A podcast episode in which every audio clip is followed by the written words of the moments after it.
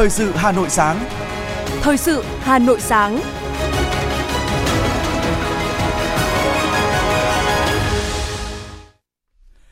Kính chào quý vị và các bạn. Mời quý vị và các bạn theo dõi chương trình thời sự sáng nay, thứ Bảy ngày mùng 9 tháng 9 năm 2023. Chương trình có những nội dung chính sau đây.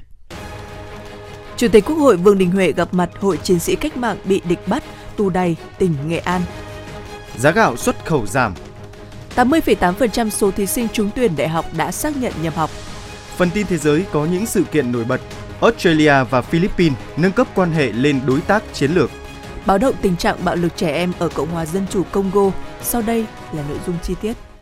Thưa quý vị và các bạn, trong không khí cả nước kỷ niệm 78 năm Cách mạng tháng 8 và Quốc khánh mùng 2 tháng 9, 93 năm ngày Xô Viết Nghệ Tĩnh, 12 tháng 9 năm 1930, 12 tháng 9 năm 2023. Chiều ngày mùng 8 tháng 9, tại nhà Quốc hội, Chủ tịch Quốc hội Vương Đình Huệ đã gặp mặt đoàn đại biểu Hội Chiến sĩ Cách mạng bị địch bắt tù đầy tỉnh Nghệ An.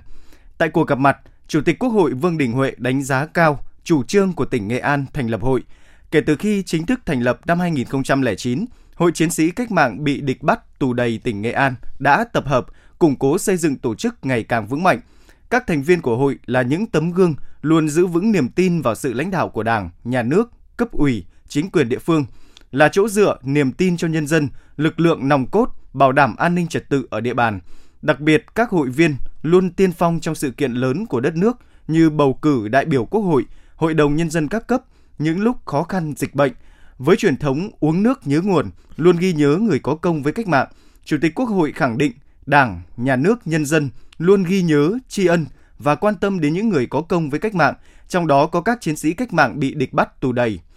Tại cuộc gặp, Chủ tịch Quốc hội Vương Đình Huệ mong các hội viên tiếp tục phát huy truyền thống cách mạng kiên trung, bất khuất trong chiến đấu, cần cù sáng tạo trong lao động, bám sát đúng tôn chỉ, mục đích của hội, tiếp tục phát huy truyền thống cách mạng, vun đắp tình đồng đội, cùng góp phần xây dựng quê hương đất nước. Chiều 8 tháng 9 tại Hà Nội, Liên hiệp các tổ chức hữu nghị thành phố Hà Nội đã tổ chức hội nghị chia sẻ thông tin thời sự quốc tế và công tác đối ngoại nhân dân trong tình hình mới. Phát biểu khai mạc hội nghị, tiến sĩ Nguyễn Ngọc Kỳ, Chủ tịch Liên hiệp các tổ chức hữu nghị thành phố cho biết, hiện nay công tác đối ngoại nhân dân thủ đô đang đứng trước những cơ hội lớn nhưng cũng đầy những thách thức, nhất là trong công tác huy động mặt trận đoàn kết quốc tế ủng hộ Việt Nam, xây dựng nền tảng quốc tế tích cực, thuận lợi, góp phần củng cố môi trường an ninh và phát triển của đất nước. Hội nghị lần này giúp tập thể liên hiệp các hội hữu nghị, tổ chức thành viên thực hiện có hiệu quả nhiệm vụ công tác đối ngoại nhân dân, đồng thời bồi dưỡng năng lực, cập nhật vững vàng về kiến thức, chuyên môn nhằm nâng cao chất lượng đội ngũ làm công tác đối ngoại nhân dân thủ đô. Qua đó đưa Hà Nội bước sang giai đoạn phát triển mới cùng đất nước hội nhập quốc tế với thế và lực mới, đưa vai trò vị thế uy tín quốc tế của Việt Nam ngày càng được nâng cao. Chương trình nhắn tin tri ân liệt sĩ năm 2023 được thực hiện từ ngày 23 tháng 6 đến ngày 20 tháng 8. Kết quả đã có 158.783 lượt tin nhắn với số tiền 3 tỷ 176 triệu 660 ngàn đồng. Đây là năm có số lượng người tham gia nhắn tin cao nhất trong những năm vừa qua. Ngày 8 tháng 9, Hội hỗ trợ gia đình liệt sĩ Việt Nam đã tổng kết chương trình nhắn tin tri ân liệt sĩ năm 2023. Chương trình nhắn tin chiên liệt sĩ được Hội hỗ trợ gia đình liệt sĩ Việt Nam phối hợp với Hội chữ thập đỏ Việt Nam, Cổng thông tin nhân đạo quốc gia qua 12 năm thực hiện đã nhận được ủng hộ gần 10 tỷ đồng. Toàn bộ số tiền thu được qua tin nhắn, hội đã sử dụng để hỗ trợ giám định ADN, xác định danh tính liệt sĩ còn thiếu thông tin, tặng sổ tiết kiệm, nhà tình nghĩa, tặng quà các gia đình chính sách có hoàn cảnh khó khăn. Tại hội nghị, Hội hỗ trợ gia đình liệt sĩ Việt Nam đã trao bằng khen cho 10 tập thể đã có thành tích xuất sắc trong chương trình nhắn tin tri ân liệt sĩ năm 2023.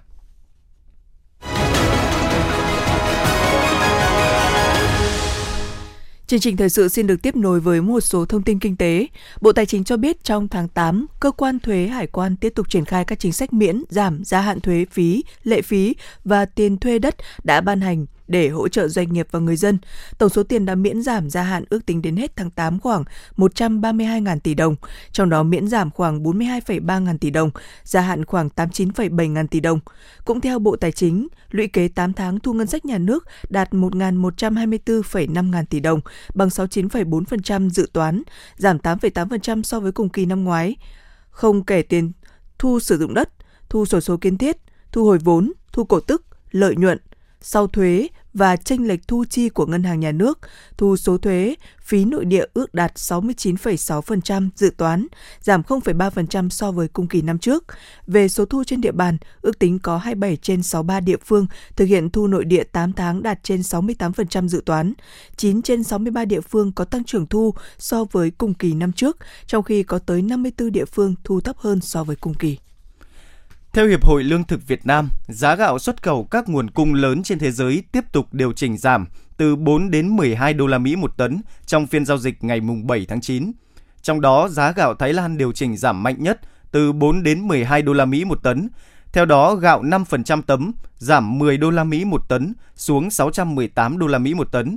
Gạo 25% tấm giảm 12% đô la Mỹ một tấn xuống còn 563 đô la Mỹ một tấn và gạo 100% tấm giảm nhẹ 4 đô la Mỹ một tấn, còn 470 đô la Mỹ một tấn. Tương tự, gạo của Việt Nam cũng điều chỉnh giảm 5 đô la Mỹ một tấn cho cả hai loại gạo gồm 5% và 25% tấm, xuống lần lượt còn 628 đô la Mỹ một tấn và 613 đô la Mỹ một tấn. Theo thương nhân xuất khẩu gạo, việc điều chỉnh giảm là tất yếu bởi hiện giá xuất khẩu đang ở mức cao nên cả người bán lẫn người mua đều trong thế khó. Trong đó người mua không chấp nhận được mức giá bán cao của doanh nghiệp Việt, còn người bán nếu chào thấp sẽ thua lỗ bởi phải thu mua gạo trong nước với giá cao. Bộ Tài chính đưa vào hoạt động đường dây nóng tiếp nhận thông tin phản ánh của người dân và doanh nghiệp về các sản phẩm bảo hiểm từ ngày 21 tháng 2 năm 2023. Tính đến hết ngày 31 tháng 8 năm 2023, Bộ đã tiếp nhận xử lý 233 kiến nghị phản ánh qua đường dây nóng điện thoại và 492 kiến nghị phản ánh qua hộp thư điện tử. Về thị trường bảo hiểm, tính đến hết tháng 8, tổng tài sản ước đạt hơn 875.850 tỷ đồng, tăng 11,5% so với cùng kỳ năm trước.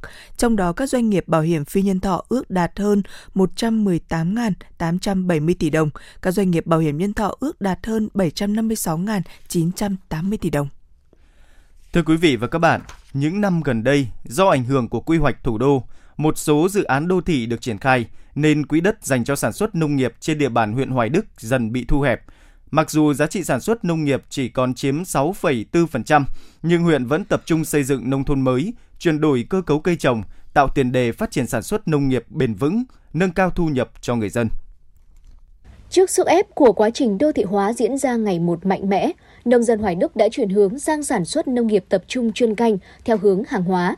Tại thôn Tiền Lệ, xã Tiền Yên, người dân đã chuyển hẳn sang trồng rau ăn lá trên giải đất bãi rộng hơn 35 hecta, chuyên canh các loại rau ăn lá trong suốt một thời gian dài, nên bà con ở đây đã trang bị được cho mình nhiều kỹ năng kinh nghiệm quý để cây rau phát triển xanh tốt quanh năm cho sản lượng cao, chất lượng đảm bảo, theo đúng đòi hỏi của thị trường. Ông Cao Đắc Dậu, thôn Tiền Lệ, xã Tiền Yên, huyện Hoài Đức cho biết. Bà con vẫn tuân thủ các cái quy trình mà được đưa ra để áp dụng cho quy trình sản xuất rau an toàn. Thế nên bây giờ thì bà con vẫn cứ thực hiện và à, có một số cái thay đổi như là ví dụ như là đã, bà con đang dùng tất cả những cái loại mà thay thế cho phân chuồng ấy là bằng các cái loại phân hữu cơ được sản xuất. Đấy là đang thay thế dần.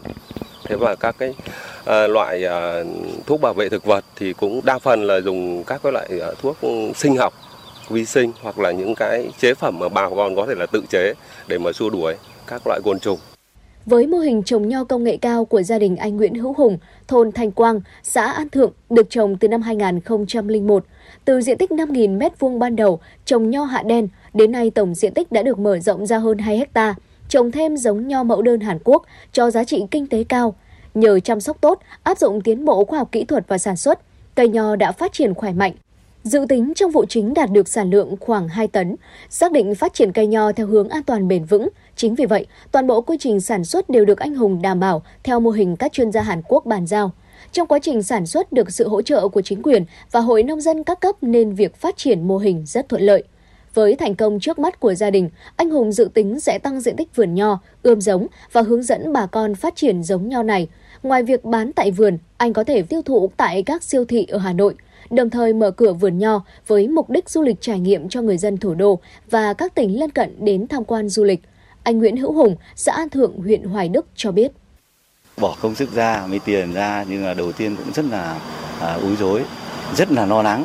Thế nhưng khi áp dụng về công nghệ và khoa học đấy và sự kiên trì thì đến giờ thì cũng cho thấy là phát triển cảm thấy rất là vui khi thấy ra đấy cánh đồng và nhìn thấy những cái sản lượng và những cây ờ, nó ra hoa ra trái bây giờ thì lại đến lúc thu thì bà con và anh em tất cả khách đến đây tham quan cảm thấy rất vui là địa phương có tốc độ đô thị hóa nhanh, song huyện Hoài Đức vẫn luôn coi trọng việc phát triển các sản phẩm nông nghiệp.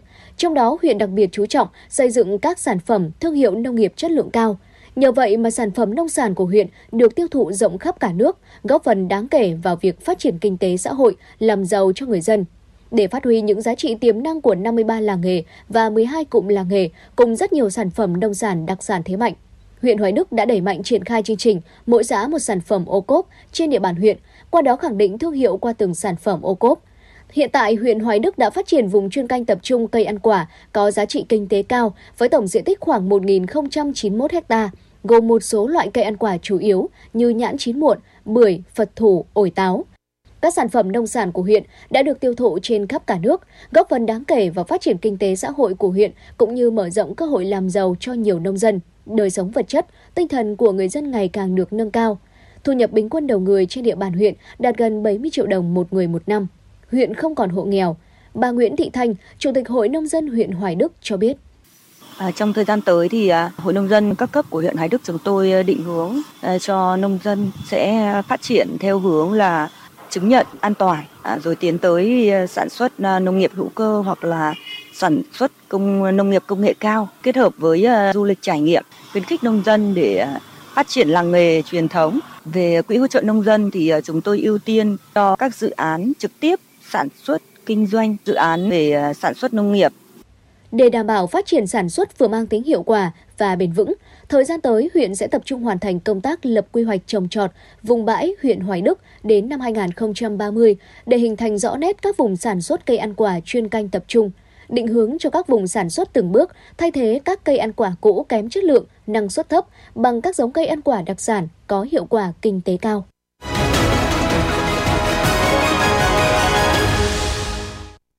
Thưa quý vị và các bạn, trước hàng loạt các khó khăn của doanh nghiệp, người lao động do ảnh hưởng bởi dịch COVID-19, tình hình an ninh chính trị thế giới, các sở ngành địa phương trên địa bàn thành phố Hà Nội đã và đang triển khai nhiều giải pháp kết nối cung cầu lao động, hỗ trợ doanh nghiệp từng bước thao gỡ khó khăn, tạo việc làm mới cho người lao động.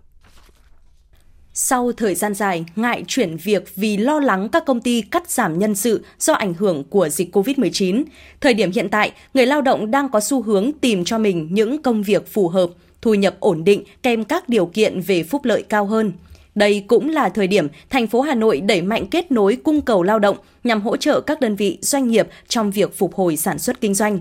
Nhằm đáp ứng cung cầu lao động trên địa bàn thủ đô và các tỉnh thành phố lân cận, từ đầu năm đến nay, Trung tâm Dịch vụ Việc làm Hà Nội đã tổ chức thành công 124 phiên giao dịch việc làm, trong đó có một phiên lồng ghép tuyển dụng lao động là người khuyết tật, 4 phiên trực tiếp kết nối với các tỉnh thành phố.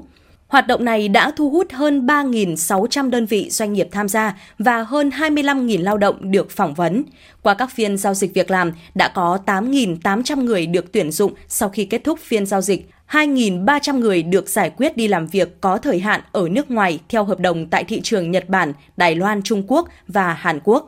Hơn 74.000 người tự tạo việc làm qua tư vấn, giới thiệu việc làm của các doanh nghiệp hoạt động trong lĩnh vực dịch vụ việc làm trên địa bàn thủ đô.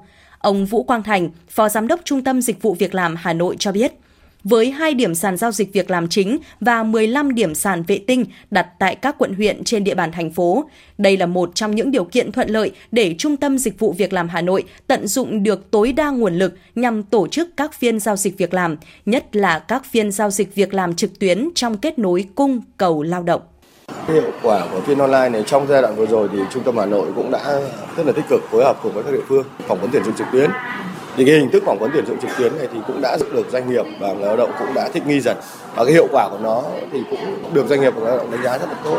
Có thể thấy là doanh nghiệp và người lao động tuy ở những cái khoảng cách rất xa nhưng mà không còn khoảng cách nữa. Có thể ngồi bất kể vị trí nào, bất kể một địa điểm nào đều có thể tham gia vào các hoạt động phỏng vấn tuyển dụng kết nối giữa doanh nghiệp và người lao động. Thì cái đấy là một tính ưu điểm rồi. Hai nữa là chúng ta thấy được tận dụng được tối đa cái nguồn lực tham gia vào các hoạt động giao dịch.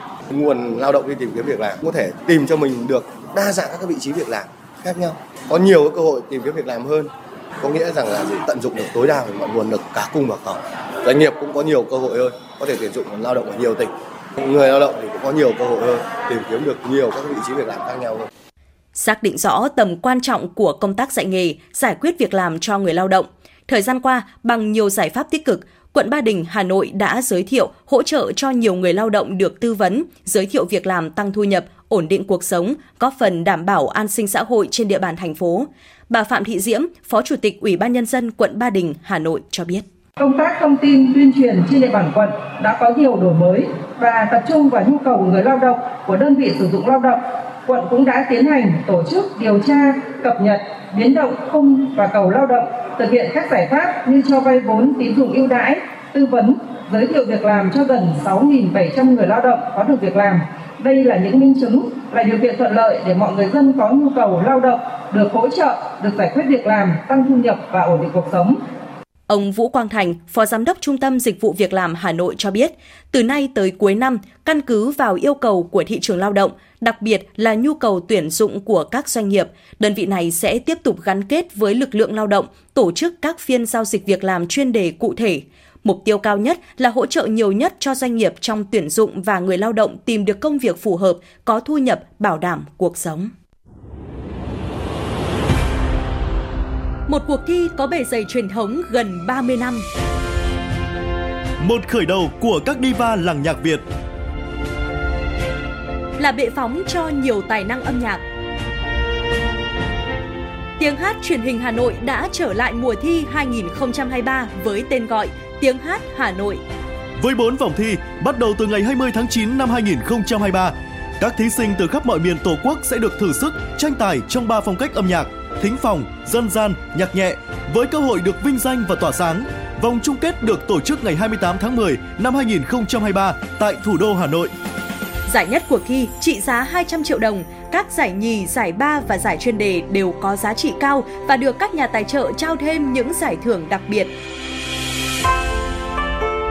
Tiếng hát Hà Nội 2023, một cuộc thi, một cơ hội so tài và tỏa sáng Đăng ký dự thi thật dễ dàng trên ứng dụng Hà Nội On từ ngày 29 tháng 8 đến ngày 20 tháng 9 năm 2023. Tiếng hát Hà Nội chắp cánh cho các tài năng.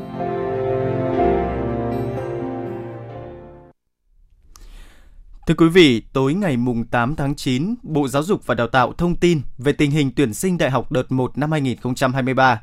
Theo đúng kế hoạch, đến trước 17 giờ ngày mùng 8 tháng 9, thí sinh trúng tuyển có nguyện vọng nhập học tại trường mình trúng tuyển phải hoàn thành việc xác nhận nhập học trực tuyến trên hệ thống hỗ trợ tuyển sinh chung của Bộ Giáo dục và Đào tạo. Thí sinh không thực hiện thủ tục xác nhận nhập học coi như từ chối cơ hội học tập và không được công nhận kết quả trúng tuyển đợt 1 ở các trường.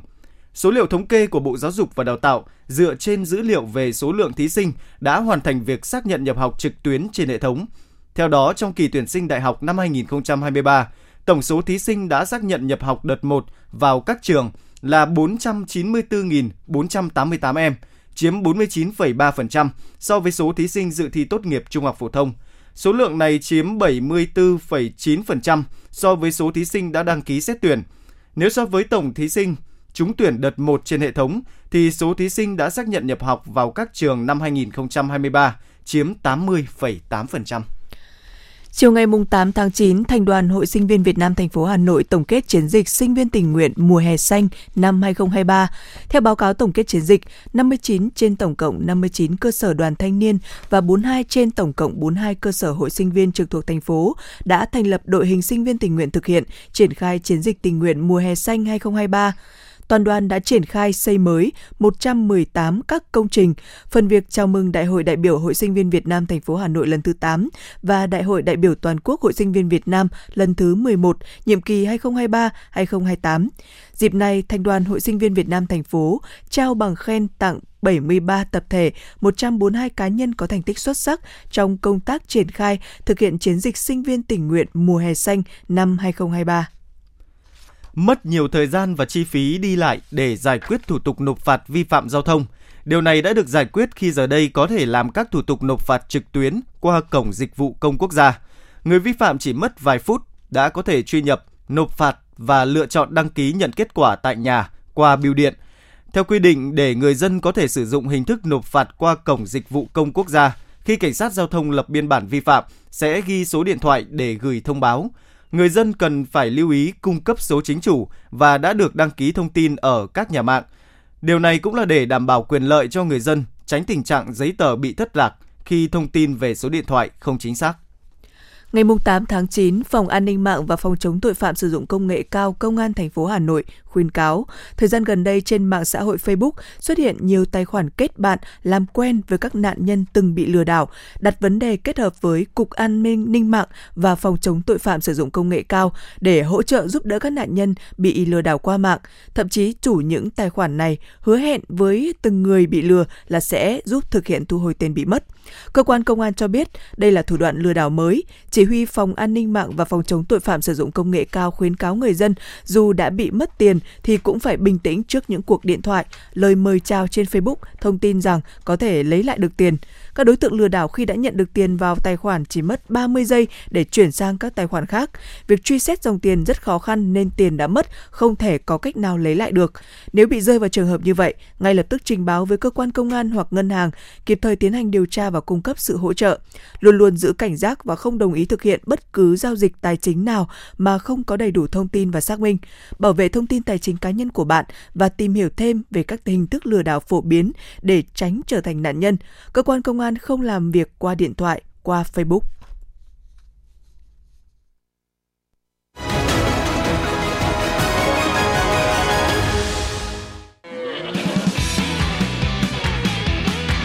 Chân trời kiến thức, một game show truyền hình dành cho học sinh phổ thông trung học. Chinh phục đỉnh cao với chân trời kiến thức.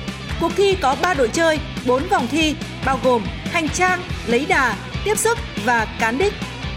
Luật chơi hấp dẫn, câu hỏi thú vị, ai sẽ là nhà vô địch của cuộc thi? Game show chân trời kiến thức phát sóng trên kênh 1 và các nền tảng số của Đài Hà Nội, app Hà Nội On, YouTube, website hanoionline.vn.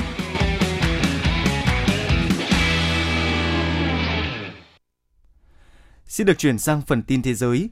Hôm qua, Thủ tướng Australia Anthony Albanese và Tổng thống Philippines Ferdinand Marcos đã ký tuyên bố chung nâng cấp quan hệ lên đối tác chiến lược. Phát biểu sau lễ ký, Tổng thống Philippines Ferdinand Marcos khẳng định việc nâng cấp quan hệ lên đối tác chiến lược với Australia sẽ thúc đẩy sự hiểu biết sâu sắc hơn giữa hai nước cũng như đẩy mạnh hợp tác trong đổi mới sáng tạo và cùng chung tay ứng phó với những thách thức mà hai nước đang cùng đối mặt. Là thủ tướng đầu tiên của Australia thăm Philippines trong 20 năm qua, Thủ tướng Anthony Albanese cho biết, trong hàng chục năm qua, quan hệ giữa hai nước dựa trên sự tin tưởng, chia sẻ giá trị và hợp tác chung và việc nâng cấp quan hệ lên đối tác chiến lược sẽ làm cho mối quan hệ này trở nên sâu sắc hơn. Tổng thống Venezuela Nicolas Maduro đã đến Trung Quốc, bắt đầu chuyến thăm cấp nhà nước kéo dài từ ngày 8 đến 14 tháng 9. Theo lời mời của Chủ tịch Trung Quốc Tập Cận Bình, sau khi đặt chân xuống thành phố Thâm Quyến thuộc tỉnh Quảng Đông miền Nam Trung Quốc, Tổng thống Maduro tuyên bố trên mạng xã hội rằng chuyến thăm có ý nghĩa lịch sử này nhằm tăng cường quan hệ hợp tác giữa hai nước. Trước đó tại buổi họp báo, người phát bộ ngôn Bộ Ngoại giao Trung Quốc, bà Mao Ninh đã đánh giá cao mối quan hệ giữa Trung Quốc và Venezuela vẫn vững như bàn thạch, đồng thời nhấn mạnh mối quan hệ đối tác chiến lược toàn diện giữa hai nước. Ngày 8 tháng 9, New Zealand đã giải tán quốc hội trước thềm cuộc tổng tuyển cử sắp tới, trong bối cảnh kết quả cuộc thăm dò dư luận gần đây cho thấy khả năng sẽ thay đổi chính phủ khi cử tri đi bỏ phiếu vào ngày 14 tháng 10. Theo truyền thông địa phương, lạm phát và chi phí sinh hoạt ngày càng tăng là hai trong những mối quan tâm chính của cử tri. Các đảng chính trị ở New Zealand đều cam kết sẽ thực hiện các chính sách nhằm xoa dịu mối quan ngại trên người dân. Cơ quan an ninh Liên bang Nga đã bắt giữ một người đàn ông âm mưu đánh bom đường sắt ở Crimea. Cơ quan an ninh Liên bang Nga cho biết ngày 8 tháng 9, nghi phạm là một công dân ở Nga, độ tuổi ngoài 40. Nghi phạm đã thu thập thông tin về việc triển khai các cơ sở đơn vị của Bộ Quốc phòng Nga và đang chuẩn bị đánh bom đường sắt. Cơ quan an ninh Liên bang Nga cũng thông báo đã phát hiện và thu giữ một thiết bị nổ tự chế bằng chế tạo à, chất nổ dẻo do nước ngoài sản xuất tại nơi nghi phạm này cư trú. Ngày 8 tháng 9, Liên Hợp Quốc đã cảnh báo tình trạng bạo lực ngày càng gia tăng đối với trẻ em ở Cộng hòa Dân chủ Congo sau khi xảy ra vụ phiến quân đeo đai thuốc nổ vào người hai bé gái song sinh để gài bẫy lực lượng an ninh. Phát biểu họp báo ở Geneva, Thụy Sĩ, đại diện của UNICEF tại Congo, ông Ren Leati nhấn mạnh việc gắn thiết bị nổ tự chế trên người trẻ em chỉ là một trong những thủ đoạn của phiến quân nhằm chống lại lực lượng an ninh Congo trong bối cảnh tình hình bạo lực nhằm vào trẻ em gia tăng nghiêm trọng ở miền đông nước này. Một tòa án ở thành phố Istanbul, Thổ Nhĩ Kỳ đã kết án Faruk Fatih Ozer, nhà sáng lập sàn giao dịch tiền điện tử ở Thổ Nhĩ Kỳ mang tên Todex, mức án tù giam kéo dài hơn 11.000 năm vì nhiều tội danh khác nhau, trong đó có rửa tiền, gian lận và lập một tổ chức tội phạm. Trước đó, báo chí địa phương cho biết ông Ozer đã rời khỏi Thổ Nhĩ Kỳ và bỏ trốn sang Albany hồi tháng 4 năm 2021, mang theo khối tài sản trị giá 2 tỷ đô la Mỹ của hàng trăm nghìn nhà đầu tư ở sàn Todex. Trung tâm Nghiên cứu Khoa học và Địa chất Đức cho biết, một trận động đất có độ lớn 6,7 đã xảy ra vào ngày 8 tháng 9, làm rung chuyển khu vực phía nam quần đảo Kermadec của New Zealand. Chấn tiêu của trận động đất ở độ sâu 80,3 km. Cùng ngày, cơ quan khí tượng Nhật Bản đã phát cảnh báo động đất. Theo đó, trận động đất có độ lớn 5,5 đã xảy ra tại ngoài khơi tỉnh Miyagi. Chấn tiêu của trận động đất ở độ sâu 50 km, không có cảnh báo sóng thần được ban bố sau trận động đất này. Tình trạng biến đổi khí hậu do con người gây ra là tác nhân dẫn tới các mức nhiệt phá kỷ lục ảnh hưởng đến cuộc sống của hàng tỷ người dân bán cầu Bắc trong mùa hè này. Đây là kết quả nghiên cứu mới của tổ chức phi lợi nhuận có tên Trung tâm Khí hậu, đánh giá thực trạng khí hậu trong giai đoạn từ tháng 6 đến tháng 8 năm 2023. Nghiên cứu phát hiện ra rằng, khí thải gây hiệu ứng nhà kính trong khí quyển kể từ cuộc cách mạng công nghiệp đã làm tăng đáng kể nguy cơ xảy ra các đợt nắng nóng thiêu đốt châu Á, châu Phi, châu Âu và Bắc Mỹ. Trên 3,8 tỷ người, tức là gần một nửa dân số toàn cầu, phải hứng chịu nắng nóng cực độ trong 30 ngày trở lên, trong khi ít nhất 1,5 tỷ người phải sống trong điều kiện thời tiết như vậy mỗi ngày trong 3 tháng hè.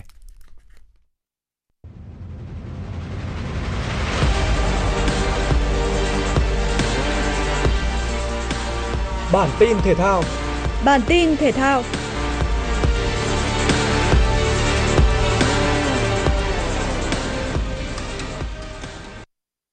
Tại vòng 2 giải cầu lông Trung Quốc mở rộng, Nguyễn Thùy Linh gặp Han Yue, tay vợt đang xếp hạng 7 thế giới.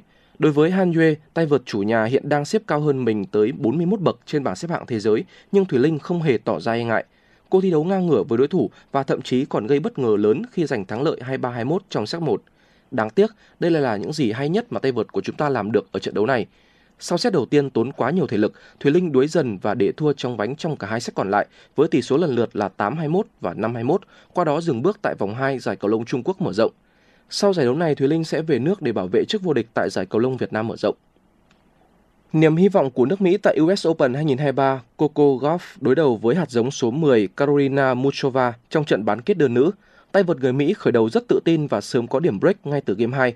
Coco Gauff tiếp tục có thêm một điểm break ở game 6 để nâng tỷ số lên thành 5-1. Tưởng như chiến thắng đã nằm chắc trong tay của Gauff nhưng bất ngờ tới. Muchova liên tục giành 2 điểm break ở game 7 và game 8 để rút ngắn tỷ số xuống còn 5-4. Đáng tiếc cho tay vợt người Cộng hòa Séc khi cô lại mất tập trung ở game 10 và để Coco Gauff giành break thứ 3 trong set 1, qua đó kết thúc set 1 với tỷ số 6-4. Set 2 diễn ra căng thẳng khi cả hai tay vợt đều thi đấu rất quyết tâm. Tay vợt người Mỹ đoạt break của đối thủ ở game 8 và có cơ hội kết thúc luôn trận đấu ở game 9. Tuy nhiên, Muchova một lần nữa thể hiện bản lĩnh để hóa giải nguy cơ và đoạt luôn break từ tay đối thủ. Game 12 của set 2 đã diễn ra cực kỳ căng thẳng và Coco Gauff tiếp tục có cơ hội giành break và kết thúc trận đấu luôn. Thắng 7 năm trong set 2, Coco Gauff đánh bại Muchova với tỷ số 2-0, qua đó giành quyền vào chung kết nội dung đơn nữ giải US Open 2023. Ở chặng 12 giải đua xe đạp vòng quanh Tây Ban Nha 2023, các tay đua có một ngày thi đấu dễ dàng với đoạn đường bằng phẳng dài 151 km từ Ovega đến Zaragoza. Có rất nhiều ứng viên sáng giá liên tục tìm cách bứt phá về đích với những màn đua tốc độ. Tuy nhiên, chiến thắng đã thuộc về tay đua người Colombia Juan Sebastian Molano của UAE Emirates một cách rất bất ngờ. Juan Sebastian Molano đã vượt qua áo xanh lá cây tổng sắp Caden Graf cán đích đầu tiên với thời gian 3 giờ 23 phút 35 giây. Mặc dù vậy, kết quả này vẫn đủ để Caden Graf bảo vệ áo xanh lá cây sau 12 chặng với 208 điểm. Sau 12 chặng, Sepp Kuss vẫn bảo vệ thành công áo đỏ tổng sắp với thành tích 42 giờ 51 phút 20 giây, duy trì khoảng cách 26 giây so với người xếp thứ hai là Max Soler. Dự báo thời tiết ngày hôm nay, ngày 9 tháng 9, khu vực trung tâm thành phố Hà Nội, mây thay đổi đến nhiều mây, đêm và sáng sớm có mưa rào, rông rải rác, ngày giảm mây, trời nắng, gió đông bắc cấp 2, nhiệt độ thấp nhất 26 đến 28, cao nhất 33 đến 35 độ. Quý vị và các bạn vừa nghe chương trình thời sự của Đài Phát thanh Truyền hình Hà Nội. chỉ đạo nội dung Nguyễn Kim Khiêm, chỉ đạo sản xuất Nguyễn Tiến Dũng, chương trình do biên tập viên Kim Oanh, phát thanh viên Hoài Linh Hải Vũ cùng kỹ thuật viên Quang Ngọc thực hiện. Xin chào và hẹn gặp lại trong chương trình thời sự 11 giờ trưa nay.